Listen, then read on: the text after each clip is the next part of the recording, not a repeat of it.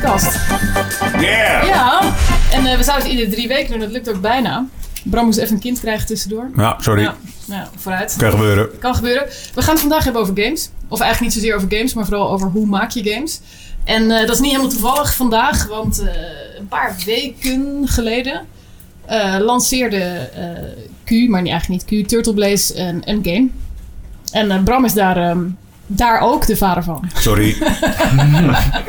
dus vandaar dat Bram ook weer eh, altijd aan tafel zit, maar nu ook. Kun je even iets erover vertellen, Bram? Over Konai of over Turtle Ja. Allebei eigenlijk. Nou, Turtle Blaze is in principe een venture van Q240, zoals we dat dan noemen. Dus vanuit Q eh, beginnen we af en toe eigen initiatieven. En Turtle Blaze is daar één van. En eigenlijk is dat een paar jaar geleden begonnen als een... eh we hadden een paar jongens hier lopen die gewoon projectenwerk deden. Maar eigenlijk wel heel erg veel affiniteit hadden met games en games maken. En die hadden zoiets van, eh, joh, kunnen we niet eens kijken of we een gamepje kunnen maken. En dat begon met een simpel puzzelspelletje. En toen op een gegeven moment, eh, eh, toen iOS een beetje groot begon te, wo- begon te worden, hebben we geprobeerd om een, een iPad game te maken. Cat- ja, Numelition hebben we gemaakt. maar Daarvoor nog Cat Quest. Oh ja. Eh, dat is alleen nooit live gekomen. En, ehm, en eigenlijk was Kars degene die zei van... joh, jullie moeten gewoon eens gaan kijken of je niet gewoon daar een studio van kan maken. Ja. En toen was het format eigenlijk van... eh, jullie krijgen eh, eh, een paar maanden per jaar de tijd om gewoon te vreubelen. En als er iets uitkomt wat cool genoeg is om door te zetten... dan gaan we daar gewoon een echte game van maken. De eerste game die dat heeft gehaald was Road Warriors op iOS en Android. En Kuna is nu de tweede. Ja. Leuk. En sinds een paar weken, toch? Eh, ja, dus we zijn nu, eh, nou ja, een maand, ja, een maand geleden, exact. Dus die kunnen we nu al spelen. Konijn kun je nu spelen. Kun je kopen op eh, Nintendo Switch en Steam. By now. Ja. ja. Ja, gaat het goed?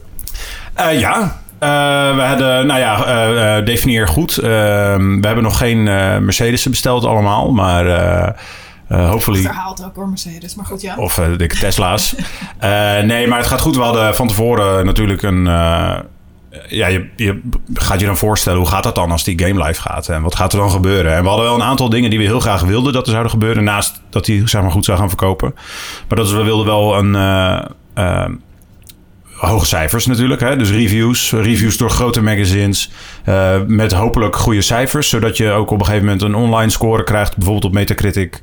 van hoger dan. En we hadden dan zelfs zoiets van... Nou, als het hoger is dan een 7 of een 7,5... dan zijn we eigenlijk al wel lekker bezig voor een eerste game.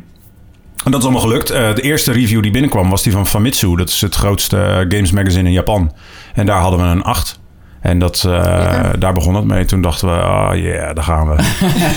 dat was, was heel erg tof. En dan vervolgens krijg je allemaal reviews van partijen die je dan hebt ontmoet in de afgelopen jaren op al die gamebeurzen waar je dan hebt gestaan.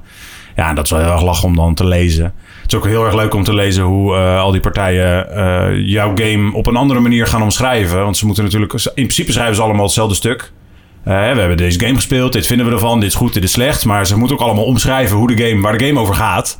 En, eh, en dat doen ze dan allemaal op hun eigen manier. Dat is wel heel ja, grappig om te lezen. hebben natuurlijk wel een soort persberichtje dingetje, maar goed, iedereen Ja. zoekt zijn eigen toon. Ja. Leuk.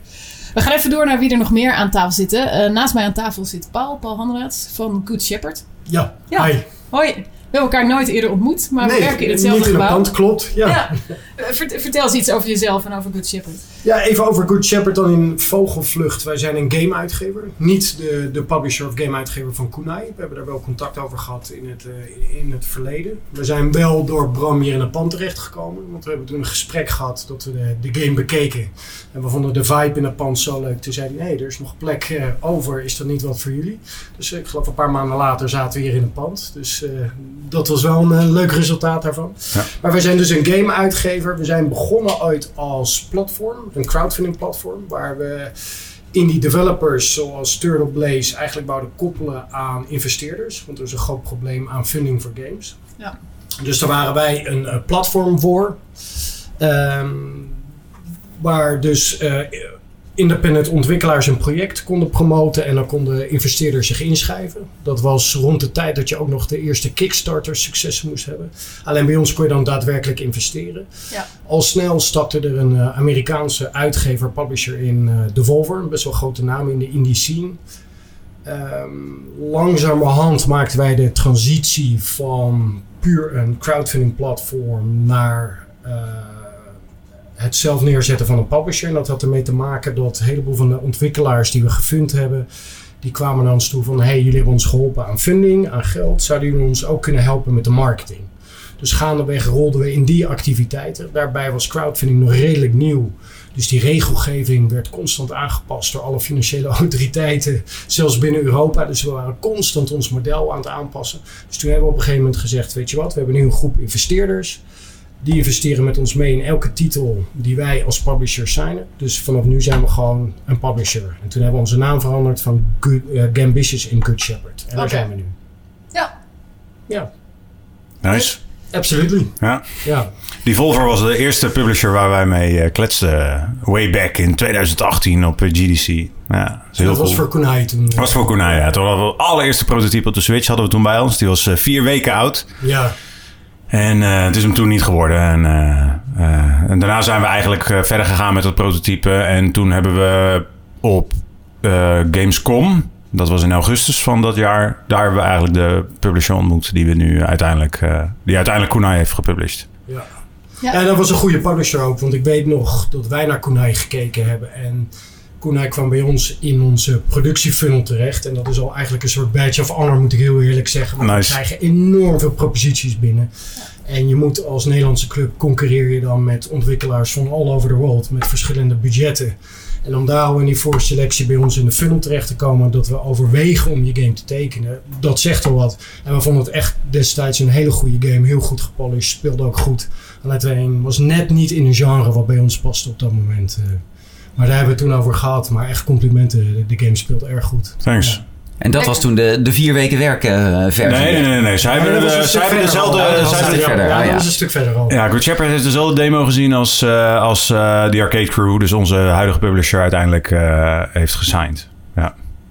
Ja. Ja, we gaan er zo even op door. Maar je hoorde net ook al Lucas, die zit hier ook aan tafel. En eh, die stelt gewoon ook vragen. Toch, Lucas? Ja, ik ben, eh, ik ben de sidekick vandaag. Want eh, ja, Bram die moet inhoudelijk lekker eh meekletsen. Dus dan eh, ga ik sidekicken. Ja, goed. Ja. Hey Paul, waar ik benieuwd naar was. Want jij zegt, we krijgen heel veel op ons afgevuurd. Iedereen is op zoek naar publishers. Ehm, en naar funding neem ik aan. ook vooral, klopt. die steeds. combinatie. Ja. Ehm, wanneer voel jij aan, wanneer denk je nou deze? Ik bedoel, hebben jullie een heel strak soort van selectieproces? Of is het meer gevoelsmatig? Of... Een, een, een mix van wat je net aanhaalt. Ehm, we hebben een selectieproces. We hebben mensen eh, zitten over de hele wereld in regionale eh, game scenes. Dus die krijgen daar die proposities. Die maken een soort voorselectie wat ze naar ons team brengen. Dan wordt die door ons eh, team gespeeld. En dan komt de fun factor naar boven. Is dit leuk? Denken wij dat dit entertaining is?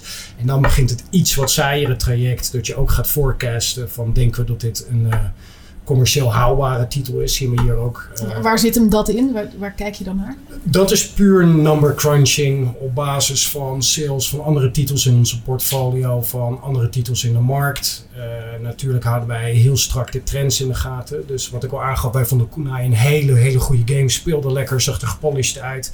Alleen dat was net een genre waarvan wij dachten, nou dat wordt ietsje moeilijker. Want we wisten dat er wel meer games in dat platformgenre uit zouden komen. Dus Ja. de concurrentie was gewoon wat sterker op dat moment. Dus dat neem je mee in je overwegingen. Gelijktijdig of parallel daaraan gaan onze producers, dat zijn onze eigen ontwikkelaars, maar die voor ons werken en dus meekijken met alle games die wij signen. Die gaan in gesprek met de studio. Eh, hoe ziet een productiepijplijn eruit? Wie werken er mee aan de game? Hoe zien de plannen eruit? Hoe betrouwbaar is dat hele proces? Precies, hoe, hoe goed is dat? Dus we hebben een, een soort economisch traject van zien wij hier eh, eh, een, commerciële haalbaarheid in? Is de game fun? En hoe is de studio? En op basis daarvan maken wij uiteindelijk een beslissing. Goed, we hadden het over dat er heel erg veel games gemaakt worden. En dat er dan ook heel veel naar jullie toegestuurd worden en hoe je dan selecteert. Jij zei, er zijn allerlei criteria en één daarvan is commerciële haalbaarheid. En daarvan vroeg ik me af, wat is, wat is een beetje de succesrate, zeg maar, van alle games die gelanceerd worden? Hoeveel zijn daarvan een succes überhaupt? Ja, dat hangt natuurlijk vanaf hoe je het definieert. Precies, om daar een percentage aan te hangen. Maar ik kan je wel vertellen dat er een hele kleine meerderheid is die op bijvoorbeeld Steam, wat de marktleider is, eh, lanceert, die daadwerkelijk winstgevend is of leuke nummers haalt. Ehm, er is ook eh 3% van de top op Steam ehm, is geloof ik verantwoordelijk voor zoiets van 80% van de omzet. Dus dat geeft het al een beetje aan. Dat is een paar enorme klappers. Ja, en, maar dat zijn ook de grote jongens. En je hebt natuurlijk verschillende, verschillende ontwikkelaars. Je hebt de AAA, dat zijn de hele grote publishers met de bioscoop-hit-achtige titels. En dan heb je de indies. Maar het is gewoon een moeilijke markt. Dus eh, het, het grote merendeel haalt het gewoon niet. En, hele en hoe maak jij dit een aantrekkelijk verhaal voor, eh, voor investeerders dan? Want dat klinkt super risky. is het ook zeker als je in die kleinere onafhankelijke titels gaat investeren. Eh, wat wij doen, we hebben natuurlijk een grotere eh, selectiepool en een team wat al een heleboel jaren meedraait. Eh, dus wij zijn ook redelijk streng in de selectie. Wij hebben ook dat data wat we kunnen benchmarken om te kijken of een titel daadwerkelijk succesvol is. Maar het blijft een vraag eh, of de titel fun is en of je dat om kan zetten in, eh, ehm, eh, in, in revenues. Dus voor investeerders, je hebt je successen. Je hebt bepaalde knoppen waar je aan kan draaien. Zeker als publisher. Dat is voornamelijk de marketing. Kan je je game onder de aandacht brengen van je target audience? Neem je ze mee naar de, de, de evenementen? Krijg je je trailers? Heb je de relaties met de influencers? Heb je relaties met de pers? Dat is voornamelijk onze rol. En zo breng je die game onder de aandacht van de audience. Maar het begint natuurlijk met een game. Is die fun? Het is entertainment. Ja, maar dat is die fun. Ik kan me voorstellen, jullie doen dit al jaren. Ehm, vertegenwoordigen jullie nog het gamepubliek nu? Of, ik bedoel, eh, of hebben jullie, zijn jullie nog je eigen target audience? Dus kan jij zeggen, nou, ik vind dit leuk, dus mijn audience ook? Of Ah, goeie vraag. Ehm, ik- je ik- specifiek de doelgroep in. Ja, precies. Nee, go- goeie vraag. Ik merk wel natuurlijk, ik ben een wat oudere gamer. Ik haalde vroeger mijn informatie nog uit een tijdschrift. Of ik keek naar een televisieprogramma. En zelfs daarna nog van websites. Zelfs dat is al een beetje achterhaald. Dat is gewoon nu bij de influencers waar je het vandaan haalt. Dus die aansluiting met je doelgroep. Dat komt bij mij ook van de jongere mensen in het team eh, terecht. Maar als je kijkt naar wat vindt eh, eh, het publiek leuk. Of wat voor genres worden er gespeeld. Ja, daar kunnen wij zeker nog goed in meekomen. En die Ja. trends schuiven op. En, en wij schuiven als bedrijf ook steeds op.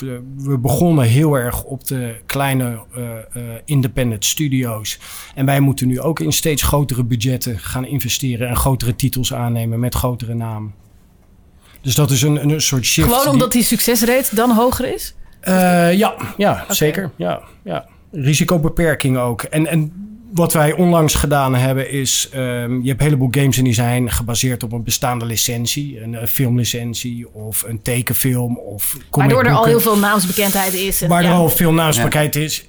Alleen in het verleden werd er redelijk snel op ontwikkeld tegen een laag budget. En jongens, eh, ik, ik, noem dat in zijn Engels conveyor belt development. Gewoon heel snel van de lopende band af gebruik maken van die populaire licentie en we lanceerden. En vroeger verkocht dat ook. Maar mensen hebben, hebben doorgehad dat er op een gegeven moment laag quality games waren. En wat wij nu doen is wij pakken een, een, een cool IP. En dan pakken we een ontwikkelaar die nog jong en getig is. Een indie developer, een talent. En die combineren we met dat IP. En die doet wat unieks met dat IP. Zo hebben we dat onlangs met eh, John Wick gedaan. En dat, dat was een succes en dat werkt. Ja, oh grappig, want dan komt die developer dus helemaal niet naar jullie toe met een pitch. Maar dan, dan zoek je eigenlijk, nou ja, je, koppelt een goede developer aan een goed verhaal in Ja, feite. ja, als je nu Ja. kijkt naar wat wij doen met Good Shepherd. We hebben drie, drie kanalen, drie swimming lanes hoe wij onze projecten sourcen. Eén is nog steeds wat er gewoon aan ons toe komt vanuit de ontwikkelaar zelf. Dat is die funnel waar we het er net over hadden. Tweede is eh, het aankopen van eigen IP. Dus als we iets zien of interessant vinden, dan kopen we dat. En dat kunnen titels zijn waar we in het verleden al aan hebben gewerkt. En dan gaan Ja. we dat verder ontwikkelen. En die derde is het pakken van een coole licentie of IP en daar een goede getalenteerde developer aan koppelen. Dus een wat proactievere houding. Ja. En zo'n John Wick, daar hebben jullie zelf de licentie voor gekocht. En jullie zoeken dan een Ja. developer bij? Of Ja, zit niet- daar een niet- investeerder die dat Niet aanlevert? zozeer of zo? gekocht. Wij hebben goede contacten in, in, in, in Hollywood. Eh, dus we raakten in gesprek met Lionsgate, die de licentiehouder is van Ja. John Wick. Dus wij nemen die licentie af en hebben met hun de game ontwikkeld. Ja, Ja. Heel in, in nauwe samenwerking ook hoor, met die licentiehouder. En dat is wel het grappige. Daar zijn we nu, omdat dat een succes was, komen er nu heel veel licentiehouders naar ons toe. En die zeggen van, jongens, kijk eens, dit hebben wij in de boeken staan. Dit is onze portfolio. Dit zijn onze licenties.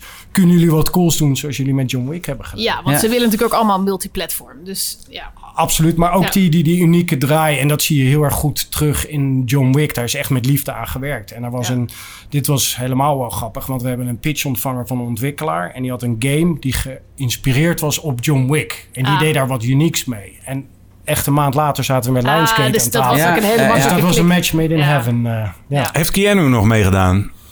Nee, niet officieel. Dus daar hebben we het randje opgezocht van eh, wat mocht, omdat hij toch op Keanu Reeves leek, op John Wick. Maar hij heeft niet officieel meegewerkt. Nee. Dus geen, maar speel je wel... Je speelt als John Wick, Je toch? speelt John Wick. Ja, en hij, ja. ik neem aan dat er voice acting in zit. Eh, ja, maar niet door John Wick. Wel door de grote medespelers uit de film zelf. Maar John Wick, Keanu Reeves zegt niks. Ah, Weinig. net zoals in Zelda. Ja, Hij ja, zegt, ja, eh, ja, Link in ja. Zelda zegt ook nooit wat. Ja. Ja, gelukkig zegt hij in de film ook weinig. Ja. Ja, ik, ik wil nog heel even terug, want je Ja, zei iets tuurlijk. over dat, dat ontwikkeling. En, en toen dacht ik, oké, dus dan heb je in feite een soort basisgame en die skin je dan even snel een thema in. Is dat, is dat wat ik me moet voorstellen? Ja, ja, ja, ja, zo kan je dat wel zien. Ja. Oké, ja. En dan denkt iedereen, oh ja, oké, maar dit is gewoon een standaard spelletje met dan even andere hoofden erop. En, Ja. en dat werkt niet meer. Nee, zeker niet. Nee. En, en ook daar heb je gradaties in. Want je hebt gewoon games die heel snel worden uitgebracht ter promotie van een, eh, van een film of een, eh, een, een animatieserie die uitkomt. En dan is het gewoon een marketing tool. Of een, een, een, een game die lichtjes geïnspireerd is op een eh, bekende IP. En eh, wat jij zegt, we reskinnen het en eh, het verkoopt wel. Ja. Maar, maar dat model werkt gewoon niet meer. Omdat er te veel te moois is eigenlijk. Dus mensen zijn, hebben gewoon een hoger verwachtingspatroon. Ja, en, en in het verleden gewoon te veel slechte titels zijn gelanceerd. Die van Ja. die formule gebruik maakten. Ja. Je hoeft nu ook niet meer heel hard te zoeken naar hele goede games. Als je nu die stores ingaat, dan ga je gewoon een, een lifetime aan vette games vinden. Dus je hoeft ook niet Ja, meer de slechte games te spelen. spelen, ja. Toen wij allemaal klein waren, ja, dan speelde je wat je had. Ja. Je had als je geluk had, had je kreeg je, tussen ik kreeg echt een paar goedkope Game Boy cartridges. En dan, eh, dus ik speelde al die eh, B of C titels. Mhm. En eh, ja, dan eh, was Je ik wist blij. niet beter. En ik wist niet Ja, beter. lekker Nee, tegenwoordig maakt niet uit. Dan laat je dat allemaal gewoon links liggen. Ja. En dan ga je gewoon vette games spelen. Precies. Ik wil even naar het ontwikkelproces van, eh, van games sowieso. Ehm, wat mij opviel als ik bij jullie meekeek, was van: oh ja, je hebt echt hele andere rollen. Dan, ik, ik vergelijk natuurlijk met gewoon onze eh, productontwikkelingsproces, als een app maken of een website. Of een, en, maar bijvoorbeeld, ik ben heel erg geïntrigeerd door level design. Omdat ik denk dat is, dat is dat hoeft helemaal niet een programmeur te zijn. Dat moet gewoon iemand die bedenkt hoe zo'n levels in elkaar zit. Maar er zijn vast veel meer rollen. Kunnen jullie een beetje uitleggen wie er, wat een beetje de rollen zijn in, als je, als je zo'n game aan het bouwen bent? Ja, het is grappig. Ehm, ik zie namelijk heel veel overlap tussen eh, hoe je een game maakt en hoe je een, eh, een app zou maken. En eh, het enige verschil is, op het moment dat we een app maken zoals we dat bij Q doen, dan zijn we een probleem aan het oplossen. Hè, dus je hebt een app om een bepaald probleem op te lossen. Bijvoorbeeld, ik wil iets bestellen. Ja. In een, eh, of ik wil een route opzoeken op 9292 of zo. Ja, dan heb je Ja. gewoon een heel duidelijk probleem. En ik wil een interface die mij zo goed mogelijk helpt om dat, eh, om dat probleem op te Ja, lossen. en het liefst zo min mogelijk shizzle eromheen. Ja, Ja, dit is een stukje nou ja, entertainment inderdaad. Daar is het doel is het naar je zin hebben. En, eh, en games doen dat eigenlijk door je een, een, een UX te geven die dus wel heel fijn is, maar waar wel degelijk obstakels in zitten. ja. Eh, en die moet je overkomen, dat moet je leren. Dat is eh, onderdeel van de lol. Dus je bent een. eh, wat, dat, op dat, wat dat betreft ben je op een andere manier aan het ontwerpen. Maar de rollen zijn gewoon precies hetzelfde. De level designer is vergelijkbaar met een UX designer. Alleen. Omdat hij het pad door de game zeg maar, maakt. je ontwerpt ja. hoe de gebruiker door het product gaat. Ja, En, en dat is in dat geval is dat door levels heen. ja. Ja, Eh, en wanneer die positieve feedback krijgt, wanneer die negatieve... ja, eh, wanneer laat je eh, iemand iets leren? Ja. Wanneer eh, laat je iemand echt een, eh, een uitdaging tegenkomen? Ja. Eh, dat is allemaal eh, moedwillig daar geplaatst op die, op die plekken. ja. Eh, en dat is niet anders dan eh, wanneer wil ik dat eh, gebruiker X eh, dit product in zijn winkelmandje gaat slepen. Eh, eh, daar heb je ook wel redelijk wat invloed op. En dat is bij games is dat niet anders. Dus ik zie daarin juist heel erg eh, overeenkomsten. Dus, eh, dus level design, maar ook eh, character design. of, of, of bijvoorbeeld als je een bos gaat ontwerpen. Idealiter ontwerp je hem in eerste instantie in zwart-wit op papier. met hoe moet hij zich gedragen en wat doet hij. Dus eigenlijk maak je wireframes of een interactieontwerp. En daarna ga je eh, dat skinnen eh, als in het visueel ontwerp, zoals, we dat, zoals je dat bij een app doet. Dan ga je de branding eroverheen doen. In het geval van zo'n John Wick, ik kan me helemaal voorstellen hoe dat ging. Eh, dat die game, die was inderdaad, de John Wick IP zat er niet op. Maar in de basis speelde het al als de game hoe, die, hoe je hem nu speelt. Alleen was het inderdaad zonder het John Wick logo, de muziek, de, de atmosfeer, de kleuren, eh, de aesthetic. Maar zeg maar de, de core gameplay, eh, die, die kan daar los van staan. Ik denk dat je de... Was, was dat ook zo? Nou, we, we, we hebben een hele grote verandering moeten ondergaan voor John Wick Hex. Het was eerst een turn-based game. En dat is een strategie game. En dat zegt niks anders dan dat je om de beurt een zet moet maken. In dit, gevecht, eh, of in, in dit geval zijn dat battles, gevechten. Dus om de beurt maak je een zet. Eh, dit idee werd gepresenteerd bij het creative team van John Wick Hex. En die zaten te kijken en die vonden het gave game, gave setting. En die zeiden, ja, maar er is één probleem. John Wick zal nooit wachten totdat er... Dus toen hebben ze die hele mechanic weer om moeten gooien. Dus Ja. En dat is vrij fundamenteel natuurlijk. Ja, ja. Want je zet nu Dus- een paar zetten vooruit, toch? En dan... Ja, eh, dan, nu, nu zit een tijdlijn dat je binnen een, een, een korte tijdlijn heb je een x aantal moves die je als John Wick kan maken. Dus het- er zitten nog steeds turn-based mechanics in. Ja. Alleen je hebt meer stappen achter elkaar. Dus je moet anticiperen wat je tegenstander gaat doen en dan reageert je tegenstander. En Ja. John Wick reageert weer door. Ja. Ja, dus dat is wel een unieke mechanic geweest. Ja. Maar het was ook niet zo bij John Wick dat er al een hele game stond of een heel concept stond. Maar het was meer dat die developer ook naar ons toe gekomen was met... joh, ik heb een turn-based strategy game, lichtjes gebaseerd op eh, John Wick. Kunnen we hier iets mee doen? Dus Ja. hij moest wel helemaal terug naar de tekentafel. Ja. Ja. Wie was bij jullie de, wie deed bij jullie de level design? Of was het een soort gemeenschappelijke... Ja, dat is wel grappig. In principe, kijk, Benjamin die programmeert eh, en Richard die is de artist. Dus Richard die maakte, die heeft gewoon de hele stijl neergezet en dan die tekent alle pixels en die zorgt ervoor dat, dat de feel eh, echt heel erg tof is. Benjamin programmeert en die eh, zorgt ervoor dat het allemaal gewoon lekker draait in Unity en dergelijke. Level design was een ding wat we niet echt heel goed hadden eh, van tevoren hadden ingevuld, die rol. Eh, daar kwamen we op een gegeven moment achter van... oké, we moeten nu wel echt serieus over level design na gaan denken. En daar hadden we eigenlijk alle drie geen ervaring mee. Ehm, en wat we toen hebben gedaan is... we hebben zelf eh, hele stukken level design gedaan... maar we kwamen er ook achter dat... in principe was Richard daar degene die er meeste ervaring in had... of dat, dat zeg maar het lekkerste lag. Alleen die had gewoon een onwijze brok met werk om te doen.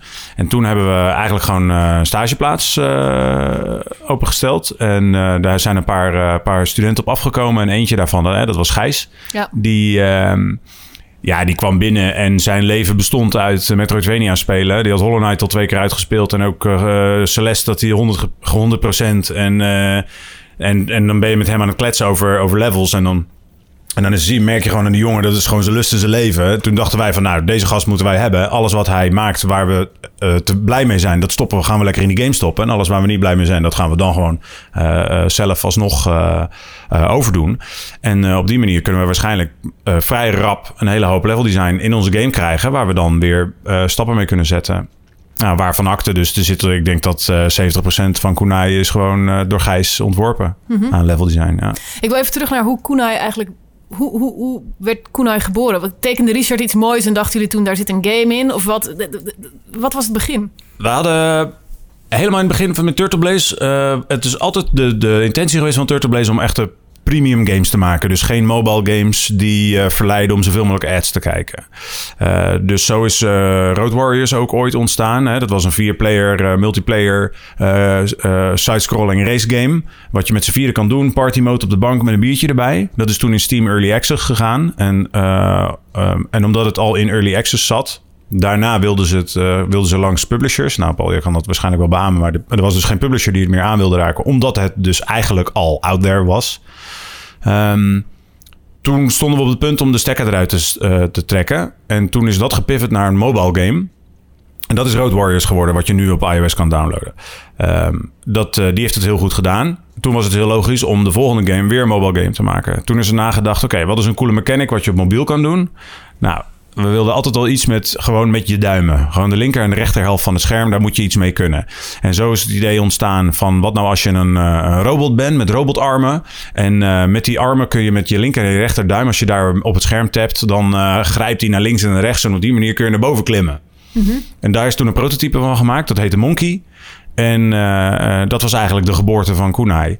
Ehm, de stijl van Monkey was toen eh, gewoon echt pixel art, 16-bit, full color, eh, zoals je het op de SNES eh, gewend bent. Dat zag er wel heel erg generiek uit. Dus daarvan zeiden we, nou, dat is misschien een beetje te generiek. Dan is het weer, weer zo'n pixel game. Dus kunnen we daar niet iets cools met de, met de artstijl. En toen heeft Richard dat gewoon eigenlijk met een soort brain fart... heeft hij dat omgekleid naar een ninja thema met robots... en, dat, en zwart-wit en, en rood en blauw. Ehm, en dat zag er toen super cool uit. En toen was eh, Tabby was toen nog geen iPad. zoals wat hij nu zeg maar is. Eh, was toen nog een, een, een robot met een soort eh, ja, rare bal als hoofd. Uh, miste onwijs character. En toen uh, was onze feedback weer van... joh, het is echt super vet hoe dit er nu uitziet. Het begint er echt wel cool uit te zien. Alleen die main character, die moet gewoon persoonlijkheid krijgen. Ja. En toen heeft hij daar hij weet zelf ook niet waarom, maar toen heeft hij daar een iPad van gemaakt. En op dat scherm van die iPad konden we toen allerlei gezichtjes stoveren. Ja, en toen was het echt uh, hek van de dam. Uh. Maar toen zijn jullie, want het hele, weet je, het hele idee, je, je, doet alles met twee duimen, is ook uit het raam. Ja, dus op het moment dat wij een, uh, op zoek wilden gaan naar een publisher voor Monkey of voor Kunai toen, het mobiele prototype, toen zijn er allemaal afspraken gemaakt op GDC in San Francisco om, om, om met allerlei publishers. Alleen de Switch was toen ook net gereleased.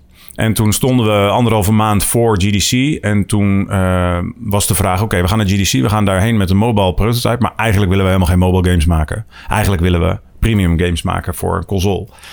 Uh, kunnen we niet gewoon nu een Switch dev kit kopen en gewoon een prototype gaan maken? En dan gaan we dat gewoon proberen. En nou, dat hebben we gedaan. Dus we hebben Nintendo benaderd, een game uh, design document. puur pak de opportunity die er nu is. Ja, dat was het. Ja, Switch ja. prototype of Switch uh, devkits besteld. Uh, die kregen we binnen. Nou, dan moet je sodemieter moesten we alle controls om gaan kleien van mobile naar. dus dus, dus het ging van portrait naar landscape. De controls gingen van touch naar knoppen. We hadden ineens veel meer knopjes dan dat je op je mobiel hebt. dus de, de, de Kunai werden de, de shoulder buttons, LNR. Ja. En op die manier hebben we toen in vier weken eigenlijk een prototype gemaakt. En daarmee zijn we toen naar GDC gegaan. Grappig. Ja.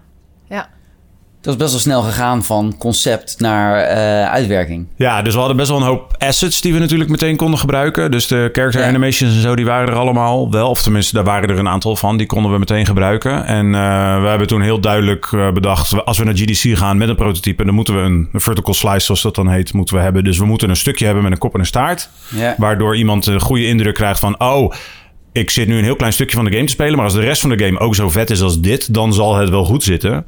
Dus wij gingen daarheen met een stukje wat inderdaad echt een begin een titelscherm had. Dus je, we hadden het ook op een Switch draaiend. Dus we hadden het ook constant in onze achterzak uh, bij ons. Uh, met een titelscherm waarop je dan drukt op start game. En dan startte er een game. En dan ging je door een level heen. En aan het eind van het level dan moest je een bos verslaan. En dan zei hij, nou dankjewel, dit was de demo. Nou, en dat laat je dan aan mensen zien. En, in het, en dan hoop je dat dus in het hoofd van die mensen dat daar de rest van de game gaat leven. Van, oh, wat is dit een vette... Ja, holy shit, hier wil, ik meer, hier wil ja. ik meer van. Ja. Nou ja, en dat meer, dat was er op dat moment gewoon echt niet. Nee, dit was alles is... wat we hadden. Ja, maar dat is, neem ik aan, heel vaak zo. Toch? Nee, klopt. We moeten wel steeds vaker een demo ontvangen. Dus wij moeten wel wat speelbaars hebben, willen we een game beoordelen. Vroeger kon dat echt nog, en dan, dan praat ik het over jaren terug, dat je bijna op, op een bierveeltje nog een game kon uitwerken. Of alleen op mooie plaatjes. Nou, ja.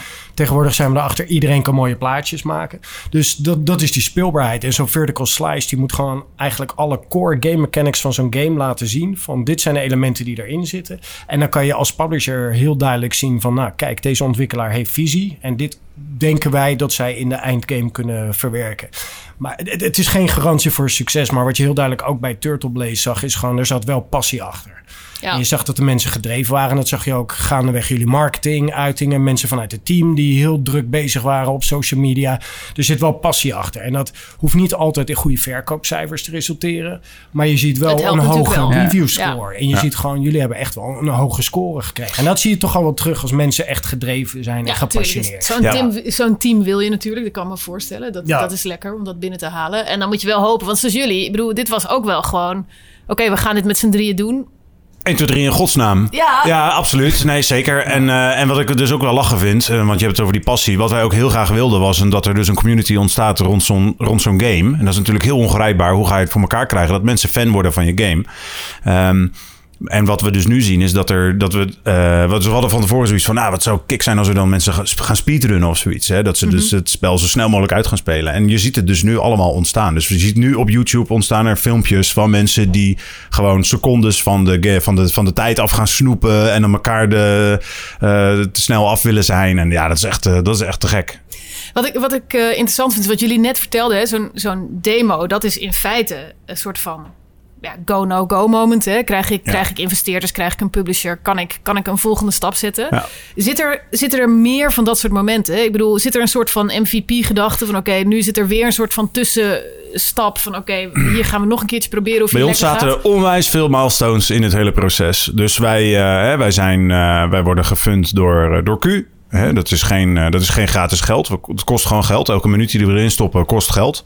Dus we, we hadden gewoon heel veel momenten waarbij er wordt, werd gekeken van... oké, ehm, is het nog steeds een goed idee dat we doorgaan? Dan gaan we door. If not, dan stoppen we ermee. Eh, dus zo was eh, GDC was de eerste. Hè? Dan, was, dan gingen we naar zo'n beurs van, met, met het idee van... kunnen we een, een publisher strikken? Nou, of leren we er iets waardoor we een volgende stap kunnen zetten? Nou, op GDC leerden we. Demo van vier weken is gewoon te klein. Daar kunnen we niet genoeg laten zien eh, eh, wat het eindproduct eh, gaat worden. Dus wat we eigenlijk nodig hebben is een, een, een, een betere vertical slice. En, ehm, en een eerste indicatie van hoe, hoe duur denken we dat de complete game gaat worden. Waar, hebben we het nou eigenlijk over? Hoeveel verlies zouden we maximaal draaien als we dit tot het einde brengen en niks verkopen? Ehm, dus toen hebben we onszelf een eh, volgende deadline gesteld. Dat was Gamescom. En toen was het, dat was echt een go, no go. Op Gamescom moeten we een publisher vinden. Als we daar geen publisher vinden, dan gaan we gewoon niet door. En op Gamescom eh, hebben we toen gesproken met een hele hoop publishers. Eh, en één daarvan, daar was echt een onwijze match mee. Toen werd de volgende, werd oké, kunnen we hier ook de deal echt mee sluiten? Want ondertussen, je leert allerlei dingen waarvan je niet wist dat je ze nog niet wist. Dus eh, over hoe zo'n deal in elkaar kan steken en alle knoppen waar je aan kan draaien over royalties en percentages en guarantees en weet ik veel. Dat wisten we, contractuele dingen, ja. ja, dat wisten we allemaal niet. Dus je leert ook ineens allerlei dingen. Dus dat zorgde er wel voor dat bepaalde deadlines wel een beetje verschoven. Eh, maar we, hadden, we hebben heel veel van dit soort eh, go-no-go momenten gehad. En eigenlijk werkten we soort met van, van beurs naar beurs. En dan, Maar die beurs, want jij zegt publishers, dat snap ik, die zijn natuurlijk belangrijk, die heb je nodig. Maar ehm, daar lopen ook gewoon, daar loopt ook gewoon publiek rond, toch? Ja, dus je gaat ook een beetje een feel krijgen van, Ja, dus wat we. er? precies. Dus de beurzen hadden voor ons altijd een twee, eh, het, eh, tweedeling. Eén was. eh, dus we hadden eh, op elke beurs hebben we een booth gehad. waar de game speelbaar was voor, voor meerdere personen tegelijk. Eh, en dat was gewoon puur als doel. Kijken, vinden mensen het tof en waar lopen ze tegenaan? Dus we hebben die demo die wij hebben van Kunai. Nou, die is gespeeld door. Nou, honderden mensen op die beurzen. Dus wij wisten op een gegeven moment. Wij wisten eigenlijk vrij rap. Van, oh, dit, is, eh, dit loopt nog niet lekker. Oh, hier, deze sprong kunnen ze niet halen. Of eh, deze enemy is te ingewikkeld. En dan konden we het gelijk aanpassen. Dus wij zaten overdag zaten we op die beurs. Benjamin die stond bij de booth. Ik rende rond en eh, had meetings met publishers. En s s'avonds in de hotelkamer was het poetsen, poetsen, poetsen aan de demo. En dan de volgende dag hadden we weer een nieuwe beeld op de beurs. En dan zo waren we constant aan het optimaliseren. En dat was wel, ja, dat was wel heel erg cool.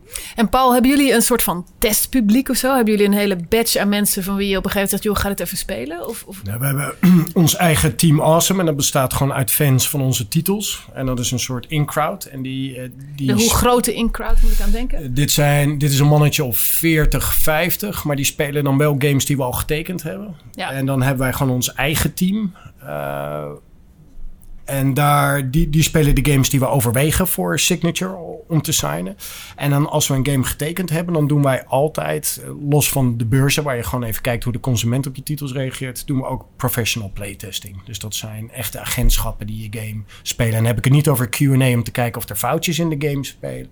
Maar gewoon puur hoe werkt de interface, doet de game wat hij verwacht. En daar heb je verschillende fases bij. Daar heb je of hun experts kijken ernaar, of ze zetten gewoon 30 gamers in een lab, in een ruimte waar jij van achter het spiegelglas kan kijken hoe je game gespeeld wordt. En daar al die video's eh, van kijkt. Dus dan krijg je eigenlijk wat, wat jullie op de beurs doen, maar dan eh, magnified. Gewoon, eh, je krijgt meer resultaten. Ja, iets Ja. professioneler Ja, dan hoe, ja, wij het, hoe wij het deden. Ja. Ja, maar dat, dat, dat Ja, het- werkt zeker. Het enige wat, wat onze, onze publisher op een gegeven moment heeft gedaan, en dat heeft ons onwijs geholpen, is die hadden een partij, een Franse partij. Dat zijn twee ex-gamejournalisten.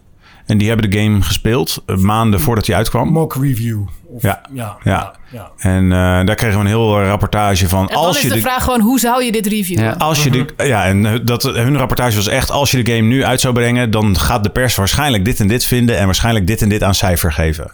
En dat was extreem waardevol Ja. eh, om te Ja. krijgen. En Ja. dat heb je eenmalig gedaan of dat heb je gedurende het Nee, dat, proces is een een, keer en dat was eenmalig. Ja. Ja, tegen het einde aan was dat. Want toen hadden we op een gegeven moment raak je budget gewoon op. Toen was het van nou, het is hartstikke leuk, maar nu moeten we gewoon echt gaan shippen. Eh, Oké, we hebben dus nu nog eh, x tijd. Hoe kunnen we die het beste eh, gaan besteden? En dat was het moment dat die review binnenkwam. Ja, en toen werd het echt kraakhelder wat we moesten, waar we, waar we beter die laatste paar maanden in konden stoppen. Ja. En hebben jullie toch, sorry, toch nog verbeteringen aangebracht? Ja, ja, ja, ja. ja, ja we hebben echt een paar. Wat, ja. Dus we hebben een paar. eh, en het mooie was, omdat we best wel eh, time constraint hadden, moesten we heel slim nadenken over: oké, hoe gaan we het maximale uit deze ontwikkeltijd halen? Dus hebben we een paar gewoon hele slimme keuzes moeten maken om. Om echt wel het nog eh, eh, voor, de, voor de gamer hele grote veranderingen in de game voor elkaar te krijgen. Ja. Is dat, eh, wa- wat, eh, wat me trekt aan jouw eh, verhaal, Paul, is dat je dat John Wick game, die, die, die komen bij jullie en de publisher, die als publisher hebben jullie er echt een draai aan gegeven van, van, van nou, de, echt een pivot. Van het moet niet turn-based, maar dat moet, dat moet anders. Heeft, heeft Kunai ook zo'n moment gehad met de publisher, zeg maar? Toen jullie de publisher aan boord hadden van oké, we willen een handjeklap, maar Ja, de, ik denk dat wij, wat dat betreft, hadden wij natuurlijk niet die IP-kwestie. En eh, dat, was, dat zat net anders, want eh, het IP is helemaal van ons. En Ja. eh, bij ons was altijd het beginpunt van het gesprek: was de developer is compleet in control over het eindproduct. En wij, wij waren ook niet op zoek naar een publisher die inhoudelijk met ons mee zou denken. Want wij wilden zelf de game helemaal maken. Eh, ze hebben wel heel veel input gegeven, tips gegeven. Eh, joh, eh, als wij het zelf spelen, dan, eh, dan komen we hierachter. Dus eh, heel Zijn, veel. zijn dat Ja. niet gewoon heel slim geweest in... Tuurlijk jongens, jullie zijn eh, independent aan het ontwikkelen enzovoort. Maar we geven onze feedback. En jullie denken, ja, maar jullie zitten al 100 jaar in het vak. Dus daar luisteren we best wel naar. Ik bedoel, is dat niet gewoon heel slim gespeeld? Ja en nee. eh, Maar ik denk dat ze wel hebben meegedacht, alleen ze hebben niet gedicteerd. Zo zitten wij. ze hebben, nee, precies. Ja, dus, ze natuurlijk denken, ja, dus ze denken mee. Feedback. En, en af en toe heb je altijd een beetje zo'n momentje dat het schuurt. Van wat is de creatieve visie van de ontwikkelaar en de publisher. En dan bij ons is meer gestoeld. Maar ja, we hebben deze games uitgegeven in het verleden. En toen werd er zo op gereageerd. Dus zou je dit niet sowieso aanpassen? Die schuurmomentjes heb je altijd even. Maar als publisher moet je niet gaan dicteren. En dat is hoe uitgevers in het verleden gewoon een hele slechte naam kregen. En Ja. dan heb ik het wel twintig jaar terug. Toen waren publishers echt de big evil. Want A, probeerden ze altijd dit IP afhankelijk te maken van die jonge studio's. Of B, ze vertelden hoe ze een game moesten maken. En nu heb je die hele nieuwe golfbeweging van indie-friendly publishers. eh, vaak eh, ontwikkelaars zelf, zoals wij. Eh, die, die gewoon wel meedenken, maar de creatieve vrijheid ligt bij de ontwikkelaar. Maar draai je wel eens iets te nek om? Heb je wel eens een project waarvan je denkt... Ja, maar, maar zo gaan we het gewoon echt niet uitbrengen? Ja, ja. En, en dat is heel moeilijk. Maar dat is dan een commerciële overweging geweest waar we een eh, agreement zijn aangegaan met een ontwikkelaar. En die hadden een visie voor de game en die hebben een demo voor de game gebracht. Alleen die begonnen langzamerhand af te wijken van de visie die ze bij ons hebben gepresenteerd. En op een gegeven moment zeiden jullie Ja. te ver. En op een gegeven moment zeiden we: jongens, dit is echt te ver. Dit is niet meer in lijn met wat wij voor ogen hadden of waar wij voor getekend hebben. Dus als jullie doorgaan op deze lijn, dan moeten we helaas afscheid van elkaar Ja. nemen. Ja, Ja. dat kan natuurlijk. Ja.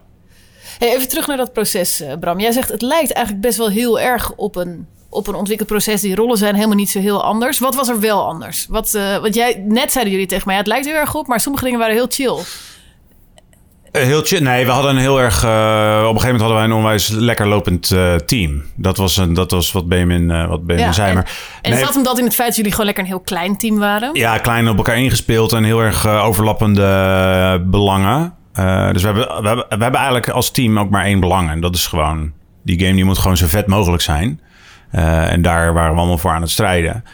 Ehm, maar wat ik denk het grootste verschil is, is toch wel het soort product wat je aan het maken bent. Want je bent in principe, eh, ja, ik durf het bijna niet zo te noemen, maar je bent natuurlijk met z'n allen toch een soort beetje kunst aan het maken.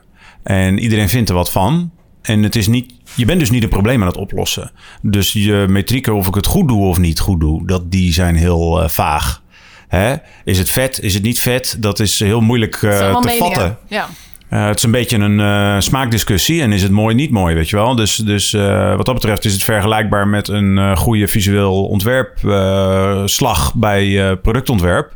Hè, is mooi. Daar vindt ook altijd iedereen vindt wat altijd van, iedereen ja. wat van. Ja, oké, naar wie ga je dan luisteren? En wie heeft er dan gelijk? En dus dan moet je het gaan meten. En dan kun je er wat van vinden. Maar je hebt hier zo ongelooflijk veel parameters waar je aan kan tweaken. en die kun je niet allemaal meten. Dus je gaat heel veel ga je op buikgevoel moeten doen. Dus je moet elkaar ook gewoon goed kennen en je moet elkaar gaan vertrouwen. En, eh, en, en, en, en soms is iemand ook gewoon helemaal aan het, ergens aan het fladderen. En in zijn hoofd heeft hij helemaal uitgedacht hoe hij het wil. En dat is heel moeilijk over te brengen. Dus Richard heeft af en toe echt wel eens gewoon zitten klooien. En dat wij dachten van nou, het zal wel. En dan na een week kwam hij met iets en dan liet hij het zien. En dan was het van, oh, bedoelde je dat? Oh ja, dat is inderdaad wel heel erg vet. Oké, nou dan stoppen we dat erin. Ja, dat is wel het gunstige scenario. Want als je na een week zegt, ja. Maar goed, dat zal ook wel eens gebeurd zijn. Ja, Ja. dus je, moet heel erg, eh, je zit heel erg dicht op elkaars huid. En dan moet je wel, eh, dat, moet wel, eh, dat moet wel werken, ja. Maar als dat werkt, gaat het dus heel hard. Ja. Hoe zit het met, ehm, want hè, nu, nu zeg je, oké, nou, eh, je hebt visueel, je hebt level, je hebt gewoon het, het bouwen, het programmeren stuk. Oké, dat klikt allemaal in elkaar. Wanneer komen dingen als bijvoorbeeld muziek? Wanneer, wanneer komt dat erbij? Zo'n intro als je bij een game maakt. Maak je die helemaal in het begin? Maak je die aan het eind? Hoe, hoe zit dat in elkaar? De intro van Kunai was een beetje het allerlaatste wat we deden. Ehm, en, dat, dat was alleen maar een cinematic. Dus die ging helemaal los van programmatuur. Dus er hoefde niet meer op geQA te worden of zo. Weet je wel, zo'n filmpje die start je en die doet het of die doet het niet. Daar hoef je niet zoveel aan te testen. Ehm, en daar, eh, maar bijvoorbeeld de muziek. Eh, de vertical slice, daar zat direct al. Dus het allereerste stukje muziek wat we hadden, was zat ook al in de allereerste vertical slice. Dus toen wij naar GDC gingen met onze vier weken oude demo, toen hadden wij al een eigen stuk muziek in de, in de game. En waar komt dat dan vandaan? Eh, van een composer die ook de muziek voor Road Warriors heeft gedaan.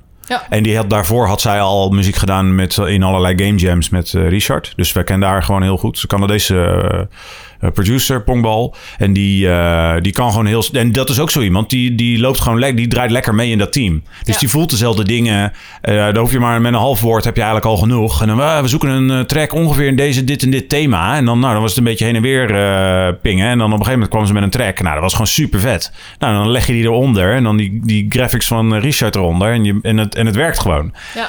Werkt, werkt dat bij jullie ook zo, Paul? Hebben jullie een, een bestandje van, nou, deze mensen zouden voor deze game iets kunnen doen? Of wat? wat?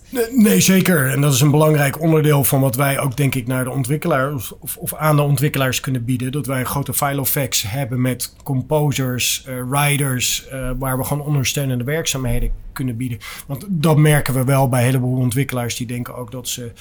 Eh, vaak komt het basisidee bij hun vandaan. Dus ze zijn ontwikkelaar, maar ze denken ook dat ze een hele goede schrijver zijn. En soms maken ze ook de muziek en dan denken ze dat ze een hele goede composer zijn. Maar dat, dat voegen wij wel aan. En bijvoorbeeld met zo'n John Wick, ja, dan werk je gewoon ook met grote namen en grote composers die ook voor de film hebben gewerkt of eh, voor grote tracks. En, en soms zit het in-house en dan past de muziek en dan zeggen wij ook gewoon van ja, dit, dit is heel erg goed. Of eh, ja, Ja. dit verhaal klopt of de narrative klopt. Je hebt er geen eh, script doctor voor nodig. Maar zeker, dat zijn wel de, de extra diensten die we moeten bieden. Ja. Ja. Wat ik nou interessant vind aan zo'n game is als mensen. ehm, god, ze kennen zo'n titel nog niet. Ze gaan een beetje browsen, dan zien ze dat. Of ze zien ergens een review. En nou, dan kunnen ze even spelen en bedenken: wil ik dit? Daar hangt gigantisch veel vanaf, denk ik, van zo'n van zo'n moment. Hebben jullie daar een soort van. Hoe, hoe pak je dat aan? Wat, wat moet je, hoeveel geef je weg? Hoeveel hou je nog even van, nou, nu moet je toch echt gaan betalen? Is daar een... Waar wij in zitten, wij zitten puur in de premium games. Bram haalde al dat net al aan. Je hebt een heleboel games en dat zijn free-to-play. En die zijn zo opgebouwd om eigenlijk daarna zoveel mogelijk microtransactions in je game te krijgen. Daar blijven wij nog vandaan. Ik, dat, dat model staat me niet aan en dan ga je ook op een andere manier ontwikkelen. Nou, we hadden het over dat stukje passie.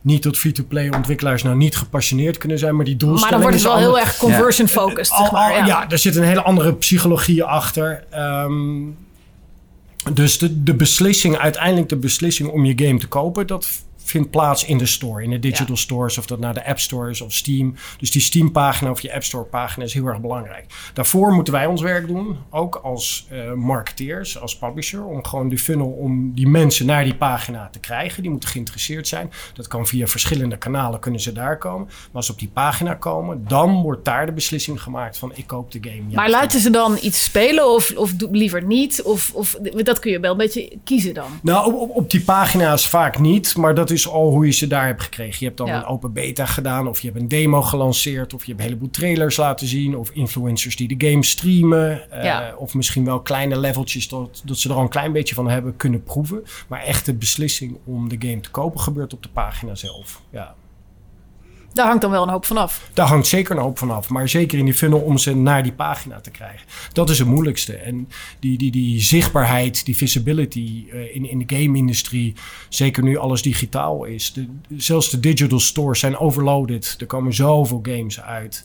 Dus je moet zichtbaar zijn. En, ja. De allereerste game die ik ooit zag toen ik zeg maar deze... Want ik zit nog niet zo heel lang in dit wereldje. Mijn eerste evenement was dus GDC 2018. En daar hadden wij toen op de allereerste dag... Of misschien was het de avond voor de GDC begon... hadden we een uh, borrel van de Nederlandse game-industrie. Van ja. Dutch Courage. Ja. En die hadden daar dan een aantal games geshowcased. En Black Future 88, wat een van oh, jullie de titles is... die stond daar echt op een loeiende tv. Echt niet normaal. Een of andere 90-inch uh, jetser. Ja, en dat maakte wel indruk. En dat was de aller, aller, allereerste game die ik zag toen ik naar GDC ging. Oh, grappig. Ja. ja. Ja, was tof. Ja, maar dat zijn die contactmomenten. En dit is dan een kleiner lokaal evenementje... wat je dan gewoon sponsort als Nederlandse uitgever. En dan zorg je dat je er ook bent. Maar dat zijn die evenementen. Dan zorg je dat je gezien wordt. En uh, streamers moet je pakken, influencers. Dus je benadert die, die je target group of die gamer van verschillende manieren. En die zullen ook op verschillende manieren vaak geïnformeerd willen worden over games. En sommigen willen hem wel spelen, anderen niet. Ja. Hoe, hoe groot is jullie team? Want je hebt best wel veel specialismen die je nou opnoemt. Ja, wij hebben twaalf uh, fulltimers en die zitten dan echt verspreid over de hele wereld. Dus we hebben mensen ja. in Engeland, Zweden, Amerika, um, Canada. Azië, of niet? We hebben, nee, we hebben wel een, een consultant in Azië die voor ja. ons de, de, de, Chinese markt uh, doet. Dus on, ons core team zit uh, verspreid en hebben we nog allerlei freelancers waar we mee werken. Ja. Hebben jullie al iets in de, in de officiële Chinese Steam Store staan?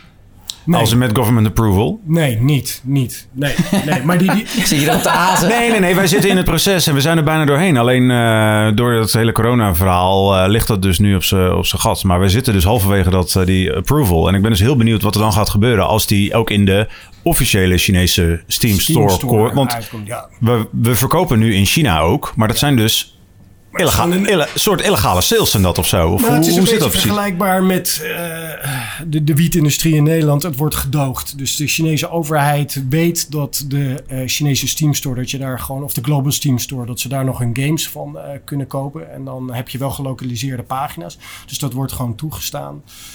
Ja, en wat precies de Chinese Steam Store gaat brengen, ik geloof dat ze uitkomen met 40 games. Dus dat is niet heel erg veel. En even in, in China heb je een heel moeilijk curation proces. Dus uh, het moet door de overheid worden goedgekeurd. En dat duurt meestal een maand of negen. En die regels zijn heel erg aangescherpt een, een, een jaar geleden. Uh, dus er worden maar een x aantal slots ook weggegeven aan de grote publishers. Dus voorheen was het makkelijker om je game gepublished te krijgen. Maar ik neem aan dat het wel een gigantische markt is, toch? Ik bedoel, het is. Ja. In, in aantallen, maar ja. wel afgenomen nu. Het, het, het, heeft ook gewoon een jaar stilgelegen dat er geen games werden goedgekeurd door de Chinese overheid. Dus er kwamen geen nieuwe games uit. Dus wij zagen een enorme spike op onze games in één. Want de Chinese gamer ging weer op zoek naar games die hij niet kende. Ja. Dus voor westerse games was het goed. Er werden games ontdekt of genres ontdekt die de Chinese speel, speler eerst niet speelde. Maar het heeft wel helemaal stilgelegen. En ook Chinese publishers die uh, geïnvesteerd hadden in titels, die kregen hun titels niet goedgekeurd of niet op de markt. Ai, ja. ja dus, en, uh, en begrijp ik nou dat Kunai een van die 40 gaat, gaat worden? Dat... Wat ik weet is dat, het dus, dat die mogelijkheid er dus dat die mogelijkheid bestaat. Ja. We zitten in het proces, dat is wat ik weet. Ja. Maar is dat voor de Chinese Steam Store of voor andere zoals de Wii? Wii uh, de Switch. Uh, ja. Oh, de, de, Chinese Switch ook. Ik weet niet of het voor Switch of voor Steam is. Oké. Okay, ja. Het zou allebei, want ze staan allebei op het, of tenminste de Switch Store staat op het punt van lanceren natuurlijk. Ja. Daar ben ik ook wel heel benieuwd naar. Ja, en het zou heel mooi zijn als wij bij de eerste golf aan, aan, aan uh, digital Absoluut. games zijn. Ja. Ik denk ook dat het wel een, een, game is die goed scoort bij de Chinezen. Nou, we hebben dus wat dat betreft dus heel erg geluk dat wij bijvoorbeeld robots hebben. Ja. En geen mensen met bloed en uh, ja. dergelijke en skeletten. Ja. Want dat zijn allemaal uh, red flags waardoor je gewoon kansloos bent. Op de moederborden hebben ze niet zo'n probleem. Nee, dat vinden ze prima. ja. Grappig. Ik wil even uh, weer terug naar... Jullie hebben het hele proces doorlopen. Jij zit nu weer in gewone projecten. Dus even switchen, denk ik. Kan ik me zo voorstellen? Ja, ik deed dus altijd al parttime uh, kunai. Alleen ja, op echt op piekmomenten zat ik gewoon 40 uur te rammen. Ja. Maar voor de rest heb ik altijd uh, projecten ernaast gedaan. Het was ook wel uh, heftig. maar wat, ja, precies. Maar, lekker lekker schakelprocesje. Ja. Wat neem je mee? Wat ga je nou volgende keer zeggen in een, in een project waarvan je denkt, nou jongens, dit moeten we gewoon even anders doen, want dat werkt dus super lekker. jeetje.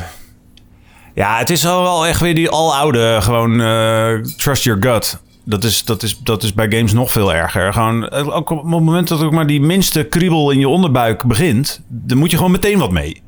En uh, zeker bij games, op het moment dat je, op het moment dat je daar niks mee doet en, en, en iemand gaat, weet je wel, als er gewoon iets verkeerd zit, dan moet daar gewoon iets mee. Want als je, daar, als je dat niet adresseert, dan gaat het je later echt uh, part spelen. Ja. En, en, dat is, dat, en dat is bij elk project zo. Mm -hmm. um, maar ja, nu was het wel echt je eigen ding. Normaal hebben we dan weer een opdrachtgever. Dus dan is het ook weer lastiger. Want dan denk je, kan ik mijn gevoel vertrouwen? Zij weten veel meer van het domein dat is al lastiger, kan ik me voorstellen. Ja, maar ik merkte dus, ik merk dus ook wel dat ook met, uh, met de publisher waar wij mee samenwerken, waar we een goede samenwerking mee hebben, is dat, dat zij zijn ook niet heilig. En op het moment dat je dus uh, gaat vertrouwen op, nou, zij zullen het wel weten. We hebben ook wel momenten nu gehad dat wij dachten, nou, ze zullen hier wel heel veel verstand van hebben. En dat dat eigenlijk best wel bleek tegen te vallen in onze optiek. En ja. dat wij dat dan beter zelf kunnen doen. Ja. En dan heb ik het over uh, gewoon echt on the fly, meteen direct snel terugkoppeling op het moment dat iemand een vraag heeft onder een willekeurig YouTube-filmpje. Je hebt daar de kans om daar direct connectie te leggen met een fan of, een, of iemand om te kleien van uh, iemand die uh, uh, iets negatiefs heeft naar, een, naar iemand die je kan hem helpen. En mensen vinden het online onwijs chill dat er, dat er vanuit de developer wordt gereageerd op, op hun genoegen of ongenoegen. Uh, en dat en, is ook wel een beetje de charme natuurlijk van zo'n zo'n uh, indie game. Dat je mensen, je zit vrij dicht tegen de developers aan. Ja, precies. En, maar, maar dat... niet tegen een huge commercial organization. Nou, en ergens hadden wij de hoop dat zij gewoon uh, het halve internet gewoon non-stop lopen te monitoren. En overal op reageren wat, wat, wat ze tegenkomen. En dat, hebben ze bijvoorbeeld, dat werd dan wel eens niet gedaan. En dan moesten wij inspringen. Ja. Uh, dat, nou, dat, dat, dat soort dingen. Dus, dus uh, gewoon wederom uh, niet blind. Oh, het is gewoon een samenwerking met een andere partij. Super gaaf, maar je kan niet op alles blind vertrouwen. En op het moment dat er ook maar bij ons enigszins iets ging borrelen in die onderbuik, dan zat daar waarschijnlijk wel iets waar we dan echt iets mee moesten. En dat is in, ja, dat is natuurlijk in elk project is dat zo, maar dat was hier wel. hier heeft het ook gelijk wel grote gevolgen, want je mist daardoor weer allerlei kansen. En dat dan, ja. En dat wijdt zo uit en uit. En dat kan dan een heel groot, kan dan, kan dan een groot probleem worden als je het te lang laat liggen. Ja. You, you know your game best. Duidelijk. Ja. En inderdaad, wat, wat, wat Bram aangeeft, uh, zeker op de Steam communities. De gamers vinden het veel leuker om antwoord te krijgen van de developer dan van de publisher. Zelfs ja. als het een indie publisher is. Dan krijgt het toch wel sneller een corporate smaakje dan uh, als je de developer zelf uh, antwoord. Nou, wat ik nu ook, wat, wat wij grappig vinden, is wij, onze publisher is Frans. En, uh, en ze zijn ook echt Frans. Dus ze kunnen Engels op zijn Frans. Uh, en we hebben natuurlijk onwijs veel uh, fans die Engelstalig zijn. En die dan in het Engels vragen stellen. En, uh, en ze communiceren nou ja, op zijn Frans in het Engels. Oh ja, en ja. Dat is, nou, dat gaat, vaak gaat het goed. soms gaat het, gaat het wat minder. Ja. Ik moet alleen springen. We hebben het over um, afspraken en games goedkeuren. Ik heb mijn Greenlight Committee. Dus dat betekent dat we nu gaan beslissen of we twee games gaan tekenen of niet. Wauw. Dus, uh, ja. Spannend nou, voor je. Succes. succes ermee. En dank, dank dat je er was. Ja, alright. okay. Succes. Ik denk dat wij hem hier ook bij laten, Bram. Of wil je nog iets kwijt? Heb je nog een... Uh... Nee, ik, uh, ik dacht al, gaan wij nog door? Of, uh, of, of houden we hem hierbij? Hebben jullie nog, hebben jullie nog prangende vragen of dingen? Waarvan nee, je denkt, de, ik zie Benjamin rondlopen. Misschien kunnen we Benjamin nog even wat vragen. Als hij zijn mond leeg heeft. dit is, dit is het nieuwe concept in de, in de podcast. Is dit. Als er een kruk vrijkomt, dan mag gewoon iemand erop springen. Ja, en Benjamin gaat nu... Benjamin gaat, neem eerst even een hap chocola. en daarna lekker smakken in die microfoon. Ja, even zo'n plakkerig antwoord. neem ik nog een chippy? Oké, okay, weet je wat ik dan nu wel van jullie wil weten? Want dit is net natuurlijk echt een soort van uh, gloedvol betoog over het fantastisch lopende team. En hoe lekker jullie elkaar ingespeeld waren en zo. Wat was het grootste stuk zitmoment, jongens? Wat, wanneer was het moment dat jullie dachten... Oh, fuck, weet je, we hebben hier al maanden in zitten... maar dit wordt hem gewoon niet. Is dat moment er überhaupt geweest? Wat voor mij echt heel irritant was... is um, dat je gewoon niet weet of je het... Uh, je hebt gewoon geen, niet de ervaring... zodat je weet niet of je het goed doet. Je hebt niet de ervaring van, oh, ik heb al twintig games gemaakt, dus als ik dit doe, dan uh, komt dat wel goed en dan gaat maar dat... denk je dat je dat ooit krijgt? Ik, het lijkt me zo'n grillige wereld. Nou ja, ik spreek dus nu wel, en, dat, en dan heb je het weer over die passie, maar ik spreek dus wel uh, lui op, op uh, van dit soort van die evenementen. Eh, die hebben gewoon al eh 20 of 30, eh, ik noem maar wat, city builders eh, ge- gemaakt. En die kunnen gewoon helemaal voorspellen. Oh, als wij een game maken en het lijkt ongeveer op deze game die we hebben gedaan. Oh ja, nou, en hij heeft op dag 1 heeft hij zoveel Steam sales. Nou, dan gaat hij in het eerste jaar gaat hij zoveel verkopen. En voor hun is het echt een soort eh, machine geworden. En ze stoppen daar gewoon een game in in een bepaald genre. En zij ownen dat genre gewoon helemaal. En dat hebben ze helemaal geoptimaliseerd. En dan weten ze gewoon precies alle, eh, alle do's en don'ts. Wij gaan dat nooit doen, want wij vinden dat niet een leuke manier van, eh, van, van, van spullen maken. Zo doen wij ook niet dat soort projecten. Ehm, dus ik denk ook niet dat wij dat soort games gaan maken. En dat is, dus daardoor zullen wij het altijd op gaan zoeken of we het wel of niet eh, goed gaan kunnen. Maar het is tegelijkertijd, dus dat, is het, dat maakt het het leukst. Want Ja. je bent iets aan het doen wat je nog niet kan. En dat maakt het ook het irritantst, want je weet dus niet of mensen dat gaan trekken. En of het dan dus aan gaat Oké, slaan. maar wat was het moment? Ik ga nu gewoon even naar Benjamin kijken. Was er, was er een moment dat jullie dachten: oh, dit is echt een, een zwaar dieptepunt? Ik weet niet. Waar komen die grijze haren vandaan? Benjamin? Ja, dat is gewoon het leven. Maar ehm, nou, het ene ding wat heel erg in mijn hoofd springt nu is dat rapport wat we op een gegeven moment kregen. Eh, dus onze uitgever die had eh, eh, twee ex-game journalisten ingeschakeld. Eh, Waar we het net over hadden, ja. Oh ja, Ja. nou precies. Toen kregen we dat rapport. En eigenlijk wisten we al die dingen wel, maar dat was wel even... Oh ja, eh, shit, we hebben nu nog meer tijd nodig. Hebben we eigenlijk niet. dus dat moeten we fixen. Dus dat wel, maar ik denk dat het verder... Maar de- toen zaten jullie al wel, want toen wisten jullie wel, hij gaat gewoon uitkomen. Ik bedoel, eh, toch? Of dat, die spanning was er toen wel af? Of, of ook nog niet? Jawel, maar je. eh, kijk, we wisten al, we gaan die game afmaken. Ja. Als we er nu mee stoppen, dan is het echt zonde van de tijd. Maar er gaat een moment zijn, dan eh, leg je er gewoon een knoop in en dan moet het ding de deur uit. Dat moment, dat kan eerder, later en met meer of minder features en met meer of minder afwer- Ja, en afwerking. hoe blij ben je er dan mee? Hoe blij Ja. ben je er dan mee? Dat, was gewoon, dat is gewoon de constante onzekerheid die je hebt. En dan tegen het eind aan krijg je een soort rust en onrust. Van, oh, we zijn er bijna, dus het is bijna voorbij. En, maar kut, ik had dit er eigenlijk ook nog wel in. Ja, je ziet al die dingen nog. En op een gegeven moment moet je gewoon stoppen met spelen ook. Want het is op een gegeven moment ook... Ja, elke keer als je, elke keer als je hem weer start... ook al heb je net alles gefixt... dan zie je weer kleine dingetjes hier en daar. En Maar word je niet zelf op een gegeven moment ook gewoon te goed in dat ding spelen? Ik bedoel, je, je wordt gewoon, je krijgt een beetje blinde Ja, maar daar gaat het niet om. Wat je gaat zien, is je gaat alle, alle kleine details zien die jou nog irriteren aan de game. Dus, dus? Ja, en die dus- iemand nieuws waarschijnlijk helemaal niet Nee, ziet. dat- die ja. rent er in één seconde voorbij... en ik zie dat kleine plantje in een hoekje aan het begin. En sterker nog, jij hebt diezelfde sprong heb jij al 20.000 keer gedaan. Dus jij gaat hem de, de, de eerste keer daarop ga je hem gewoon weer op de, precies dezelfde manier doen. En op het moment dat je dan naar zo'n beurs gaat en je zet een wildvreemd iemand anders achter die game, dan gaat hij die game op een compleet andere manier spelen. En dan zie je echt wat je, wat je echt moet fixen. Ja, en wat je zegt is wel waar als het gaat om... in het begin is dat vooral heel... eh, eh, wa- waardoor je goed moet playtesten, weet je wel. Want op het moment dat je begint aan de game... dan wen jij zo snel aan de controls... dat je dan... ook al zijn de controls gigantisch kut... ik weet niet meer wat zeggen... ehm, dan... eh, Ja, je kunt dan gewoon ben je er gewoon aan. Ja. En dan, dan vind jij dat niet meer vervelend. En dat zie je, ik denk dat dat heel vaak fout gaat bij andere of bij veel game developers. Want dan zie je op zo'n burst, dan ziet het er gigantisch mooi uit. En dan krijg je het in je handen en dan denk je, oké, Hier word ik niet blij van. ja. Maar ja. Hey, en de hoogtepunten, want daar gaan we mee eindigen. Wat, wat waren de, hè, door het hele traject, wat waren de momenten dat jullie echt even goed gepartied hebben? Alle events. Ja, die events die waren wel echt heel erg cool hoor. Dus eh, je, laat ik het zo zeggen.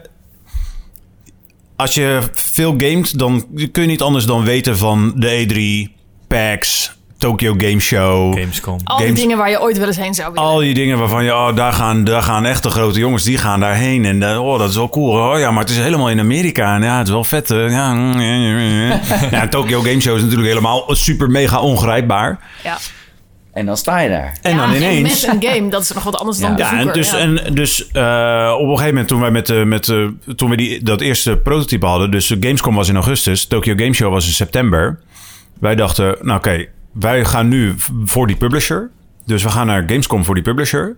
En toen kreeg ik in een nieuwsbrief kreeg ik iets van: je kan met het Nederlandse ministerie van Buitenlandse Zaken in Japan kun je, kun je voor 1000 euro op de Tokyo Game Show staan.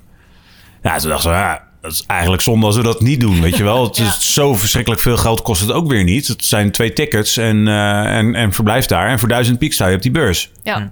Met een stand die compleet verzorgd wordt door het ministerie van, eh, van Buitenlandse Zaken. Eh, en, en, je staat daar met, met, nog, nog een aantal Nederlandse games in de, in de Dutch Games Booth op Tokyo Game Show. Dus dan ga je. En dan, en dan heb je dus. Dan ben je ineens heel dichtbij een blad als Famitsu. Ja. Uh, en Nintendo staff en weet ik het allemaal natuurlijk. Ja, mensen van Nintendo die lopen daar rond, weet je wel. Dat is dus de dat, keer dat, ze, dat mensen van Nintendo onze game hadden gespeeld. Dus dat Ja. was wel... eh, Dat was sowieso een ding. Ja. ja. En dan ga je daarheen en dan wordt het dus ineens komt het, wordt het heel bereikbaar. Ja. En dan denk je, holy shit, we gaan gewoon, gaan gewoon naar die fucking Tokyo Game Show. Waar ik als, als kind al van dacht, had, dat is echt het hoogst haalbare wat, eh, wat er bestaat. Ja, wat moet je nu met de rest van je leven, Bram? Ja, echt een project draaien maar weer, denk ik. Ja. Ja, dit was het. Maar eh, seriously, wat, wat is de next step? Wat, wat gaan jullie hierna doen? Ja, dus op het moment dat de game uit is, eh, eh, komt er natuurlijk een eh, enorme golf aan bugs. Nou, ik moet zeggen, ik vind het heel erg meevallen hoeveel bugs eruit komen. Dus eh, Twee, twee major dingen of zo. Ja, en die zijn nu gefixt. Dus er komt nu een patch aan en daar zitten die bugfixes in. En dan is het vooruitkijken, oké, wat gaan we doen? En dat, en dat zijn een, we kunnen een aantal eh, dingen doen. En in eerste instantie gaan we nu een demo uitbrengen om eh, meer mensen, zonder dat ze geld hoeven te, uit te geven, in ieder geval al feel kunnen krijgen voor de game. Dan gaan we kijken wat dat eh, extra kan doen voor, voor sales. Ehm, en daarna kunnen we een aantal dingen doen. We, we hebben eh, wat nieuwe projecten op de plank liggen die we kunnen, kunnen oppakken en af kunnen maken. We kunnen gaan werken aan een uitbreiding voor Kunai. Ehm, misschien kunnen we voor eh, Paul iets doen met een of ander vet IP van een. eh, Dat had je net iets eerder moeten zeggen voordat hij wegging. Ja. ja, ik ga nog wel een keer een biertje drinken met Paul, denk ik. Nee, dus eh, het is heel erg afhankelijk van. eh, eigenlijk ook weer van het buikgevoel. Dus, Oké. dus En als jullie nou weer aan een nieuw gameproject beginnen, wat ga je anders doen, eh, Benjamin? If anything. Nou, een paar dingen die we... We hebben ook echt een retro gedaan, zoals het hoort. En het, het, Ik zei het al, het lijkt Eén- gewoon onwijs op een, hele op een project, echt project. Ja. Ja. Ja, na twee jaar lang hebben we... nee, de, ik, ja, de major ding wat bij mij bijstaat is dat je van tevoren sowieso... Dat het van tevoren handig is om te bedenken hoe je het product in de markt gaat zetten. Ja. En dan denk je met een game, dat is gewoon... Ja, het is toch een game. Dat, daar heb je niet een bepaalde angle nodig of zo. Maar er komen zoveel games uit dat je nog steeds wel... Dat het handig, zeker handig is om eh, eh, een bepaalde angle te hebben. eh, zodat je weet dat er echt een markt voor is. En dat het, dat, dat de kanalen zijn waar dat ding in één keer vaart kan gaan maken. Eh, Dus dat is een beetje, want eh, wat Paul net zei van ja, wij dachten joh, in dat genre nu, er is al zoveel, dat vinden we commercieel even niet handig. Daar zou je van tevoren dan eh, meer over willen nadenken, of juist niet. Ja, en, maar moet, het moet je dat doen als developer überhaupt? Nou, ik weet, ik weet dat hij dit tegen ons zei. En dat wij het er niet per se super hard mee eens waren. Als in het genre waar Kunai in zit, hè, de Metroidvania. Dat, Ja. dat is een, eh, dat is een ongelooflijk populair genre. Ja. Dat is een beetje hetzelfde als dat je nu zegt... ja, een citybuilder moet je niet maken. Want er zijn er al heel veel van. Maar goed, Ja, er, is, er zijn dus ook heel veel spelers, ja. er zijn ook heel veel Ja. van dat. Dus Oké, daar, daarnaar Zolang je wat ja. unieks doet dan tenminste natuurlijk. Want dat was Ja. wel een beetje ook de angle. Ja, sure, er zijn meer Metroidvania's. Maar wij hebben wel het gevoel dat... die van ons die kan daar prima tussen. Want we doen een paar dingen heel uniek. Hè, we hebben die kunai waarin je rond kan slingeren. Dat is heel uniek. Dat heeft, geen, dat heeft ook echt geen enkele andere eh Metroidvania. En we hebben dit, eh, die, eh, die, die visuals. Die zijn gewoon echt, echt wel anders Ja, dan de maar stand. weet je, ja, maar dat zegt wel iedere developer over zijn eigen game. Dat er iets unieks in zit. Maar goed, dat, dat is logisch. Dat moet ook, want daar Mhm. word je enthousiast van. Maar jij zou daar toch van tevoren iets meer willen bedenken van... hey, welke, hoe, wat voor niche zoeken we op? Of wat is ons verhaal? Of wat bedoel je? Volgens mij wat jij, eh, waar je naar op zoek bent... je moet even je mond houden. Oh, Hij gaat gewoon even zelf zeggen. Ik kan ook praten. Mag ik nog een biertje? Wat, eh, wat zei je precies? Nou, wat, wat bedoel je met, jij zei... ik wil meer nadenken hoe we hem in de markt zetten. Nou ja, en het is eh, gewoon dat je... Dat je Oké, een voorbeeld is... eh, ik sprak op Tokyo Game Show... een, eh, een Zweedse clubje studenten die toen een game aan het maken was. en die wilde graag op de Switch ook uitkomen. Dus ik had dan even verder geholpen. En hij mailt nu, anderhalf jaar later, mailt hij mij... hey, bedankt. We hebben eigenlijk die game niet uitgebracht op Switch...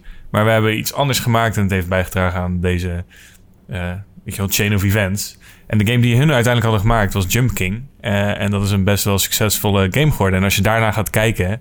eh, en hun hebben in dat geval, hij zegt het zelf ook... we hebben echt veel geluk gehad. Dus in hoeverre kan je dit nou echt helemaal uitkiezen? Dat, Dat, is was inderdaad vraag. meteen mijn vraag. Ja. Van, weet je, chain of events klinkt als... Ja, je moet ook soms een beetje mazzel hebben. Maar Ja. wat het wel is, heel duidelijk is, is die game was heel erg gepositioneerd als een rage game. Nou, Ja. een rage game is een game die eigenlijk best wel moeilijk is om te spelen. En waar je dus heel erg een reactie krijgt van die persoon. Wat dus ideaal is voor streamen bijvoorbeeld.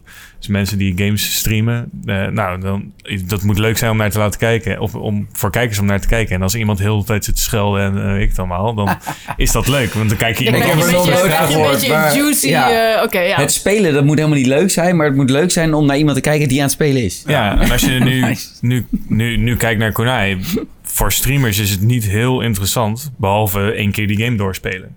ja, want- dat je dan het verhaal ziet. Ja, en dan Ja. is de game uitgespeeld en dan, ja, en, maar zo'n game als deze, eh, die op, heb je op een gegeven moment ook uitgespeeld als je eindelijk bovenin haalt, maar er zit heel veel, je, je begint elke keer weer opnieuw. Er zit heel veel replay value in eh, en dat soort dingen. Dus als je daarover nadenkt, in, weet je wel, een stream is nu heel populair, dus... Moet je daar dan is- iets mee... Ja. ja, dus, maar ik denk dat het wel zou helpen om er iets beter over na te denken. En ook op het moment dat we begonnen met Kunai, toen waren er nog niet heel veel ninja games. Ik weet niet of dat nou echt heel veel in de weg heeft gezeten, maar... weet je al, twee jaar later is, is er opeens vet veel ninja games. En die worden toch wel met elkaar vergeleken. Grappig genoeg. Ook al Jawel, er maar best goed, dat had je dus games. niet twee jaar geleden kunnen voorspellen, toch? Of Ja, ik wou Nou, zeggen. de vraag is, ik weet niet of die toen wel al in ontwikkeling waren. Weet je wel, had je dat kunnen vinden? Hadden we daar beter naar kunnen kijken? I don't know. Maar het is Ja, wel... lijkt mij, er zijn zoveel games. Dus wat je ook verzint aan characters, je vindt altijd heel veel games die dat ook een beetje hebben. Of, of zie ik bedoel, het is behoorlijk lastig om. om wat om dat betreft. echt uniek te zijn. ja, Ja, en, en heel uniek zijn is ook een gevaar. Want op het moment dat mensen dus niet... dan, hebben ze, maar, dan herkennen ze niet meer. Wat, wat krijg ik nou? Er zijn een aantal eh, games die wij zijn tegengekomen in ons avontuur... die echt onwijs hoge ogen gooiden in reviews en eh, prijzen wonnen en dergelijke. En dan gewoon niet verkopen. Gewoon, gewoon Dus een handje je, vol. dan is het kunst, maar is het commercieel eigenlijk niet meer haalbaar. Is, Ja. is dat een beetje wat Ja. er dan gebeurt? Ja, dus het was, eh, we, hebben, we hebben op PAX East gestaan eh, vorig jaar eh, op, in de Indie Mega Booth. Dus dat is, een, eh, dat is dan een hele grote booth. Die wordt dan voor, eh, georganiseerd door Indie Mega Booth, de organisatie. En die kun je voor, als Indie voor een habbekrats kun je daar staan. En dan ben je een onderdeel van een collectief. Dus dan eh lift je helemaal mee met hun, eh, met hun spullen. En ik zit in zo'n eh, alumni e-maillijst waar al die gasten in zitten en die mailen elkaar. En er was één game, dat heet Felix the Reaper. Dat is een, eh, een, een nou ja, ik heb al moeite om het uit te leggen, maar het is een, het is een dance, dance game, maar het is ook eigenlijk een puzzle game. En je speelt de dood. Het is in, in 3D. Maar, en je moet dansen, en maar je moet puzzelen. Het is heel uniek. Het is super uniek. Je ziet aan die game, er is onwijs veel tijd en geld gestoken. En liefde zit er in de art en de animaties. En het is super gelikt en gepolished en gedaan. maar en niemand heeft, kan in één zin zeggen wat het is en wat het doet. je kan niet op een, bierschrift- oh, je kan niet op een bierveeltje schrijven wat het is. En, en dat, is, dat speelt hun nu enorm parten. Dus ze hun hebben gevraagd in die e-maillijst aan, aan iedereen die ooit op de, in, de, in die megabooth heeft gestaan. Van joh, waar ligt dit nou aan dat onze game niet verkoopt? En eigenlijk was daar de consensus van ja, Als je het ziet, waar de fuck gaat jullie game niet. over? Ik- We begrijpen het gewoon niet. Wat, Ja. Hoe ga ik deze game in godsnaam aan iemand anders pitchen? Ja. En daarin, daarom hebben wij ervoor gekozen om eh, met een, eh, een bewezen, binnen een bewezen eh, genre een game te maken met een twist. Hey, en jullie volgende game, zit die dan weer in hetzelfde genre... omdat jullie daar gewoon enorme liefhebbers van zijn? Of juist niet? Nee, ik denk als je terugkijkt naar in ieder geval wat ik en Richard in de afgelopen tijd hebben gemaakt, is dat alle games zijn anders. Maar gewoon ook omdat je, je wil niet, ja, ik weet niet, ik zit niet in de categorie, ik doe steeds hetzelfde kunstje, zeg maar. Ik vind het vooral leuk om een nieuw genre in te gaan en daar weer iets unieks te doen. Maar is dit een genre wat jullie zelf sowieso al heel veel speelden? Ik bedoel, ik kan me wel voorstellen dat het lekker is als je een beetje weet hoe zo'n genre werkt of zo. Wat de verwachtingen zijn en wat er. We hebben allemaal games uit het genre gespeeld, dus we wisten allemaal wel ongeveer wat, je, wat er in zo'n game moest zitten om een goede Metroidvania te zijn. Ja, Maar om nou, wij, wij hebben niet de ambitie om de ultieme Metroidvania te gaan maken. Of eh, ons te- onwijs te specialiseren in Metroidvania's. Dus het is, hè, Turtle Blaze wil gewoon games maken die, waardoor jij je als speler eh, tof voelt. Ehm, en of dat nou een puzzelgame is, of een Metroidvania, of een eh side-scrolling racegame, dat eh, maakt niet zoveel uit. Als maar explosies in zitten, toch? Ja, uiteindelijk, uiteindelijk wil ik ook wel een beetje meer in die eh, artsy hoek. Maar ja, dan again, net zoals we net zeiden, dan, dat is wel nog hoger risico. Dus je wil liever eerder wat... Maar als jij zegt artsy hoek, dan denk ik Ja. meteen meer aan een beetje storytelling-achtige. Het is misschien niet eens meer echt een game, maar meer. Is, klopt Nou, maar dat? Een interactive narrative. Ja, nou, Journey, dat, Ja. die, die is ook Bram van, eh, van Bram, een van zijn favoriete games volgens mij. Mhm. Het is eh, game 20 euro volgens mij nu nog steeds. Eh, nu ook op PS4. En die die speel je gewoon in twee uur uit. Maar die twee uur die je speelt is wel echt gewoon fantastisch. En, dat is, en er zit geen tekst in die game. Super mooie muziek, super mooie visuals. Mhm. Maar dit is gewoon alsof je Het naar de film concept, gaat. het concept is letterlijk, je begint, eh, je staat op, je bent onderaan een berg en je moet de berg oplopen. Ja. En als je bovenaan de berg bent, dan is het spel klaar. That's it. En, en, en het heet Journey. Het gaat dus ook eigenlijk het gaat ook alleen maar over die tocht. Ja. En, het is een, eh, en het is alleen maar sfeer en, en, en, en Maar geen adrenaline. eh, ja, ook. Ja, want je komt dingen tegen onderweg. Niet en te je veel steeds andere dingen tegen. Ja, en het ene je is heel mooi, of het is heel spannend, of het is... eh, ja. Oh, ja, het is echt te gek. Ja. Ja. Dus zoiets. Ja, zoiets. Maar dit Alleen is dus dit is- een ding wat ik heb geleerd ook, eh, is dat heel veel indie developers komen uit, eh, uit de AAA eh, scene. Dus die hebben gewoon al een hele, hele carrière aan eh, grote games maken erop zitten. Hebben daar ongelooflijk veel ervaring op gedaan. En zijn toen en eh, heel veel hebben extreem veel gewerkt, heel veel uren gedraaid, heel weinig vakantie genomen, heel veel spaargeld. En zijn op een gegeven moment maar gewoon, die nemen dan gewoon een jaar sabbatical en gaan dan, aan, dan een game maken. En dan merk je, dat zijn dus van die indies, die maken van die super gepolijste dingen. En je merkt in alles wat daarin zit, is dat ze extreem veel ervaring hebben in het maken van zo'n, van zo'n super gepolijste game. En als het faalt, maakt het ze niet veel uit, want dan gaan ze gewoon weer bij Ubisoft of zo werken, want daar kwamen ze toch al vandaan. Dat is ook wel een, eh, een interessante. Dus eh, indies zijn niet per se zonder ervaring eh nee, dus dat verhaal van die Zweedse studenten, dat is ook een beetje een uitzondering, of niet? Nee, want zo zijn er een hele hoop. Ja. En hetzelfde geldt voor eh, muziek, muzikanten, Ja. filmmakers. dat is eigenlijk hetzelfde. Het- Je hebt er gewoon een paar bij die doen het gewoon out of the box meteen als een jekko. En sommigen die hebben heel veel ervaring nodig. En eh, laatbloeiers en eh, vroegbloeiers en eh, alles zit Sommige doen ook erbij. één keer goed en eh, nooit meer. Sommigen die hebben inderdaad one-hit wonders. En daarna is het gewoon helemaal drama. En sommigen die blijven steady knallen. Ja. ja, je weet het gewoon echt niet. Er, is, er is dus ook echt geen secret sauce. Wat je hoopt. Maar het, is, het is er echt we, niet. We hebben hem nog niet gevonden in ieder geval. Nou, ik ben heel benieuwd naar jullie volgende project. En, Wij eh, ook. ja, nou, we gaan het zien. Dat is Dankjewel. mooi. hè. Thanks. Cheers. Thank you.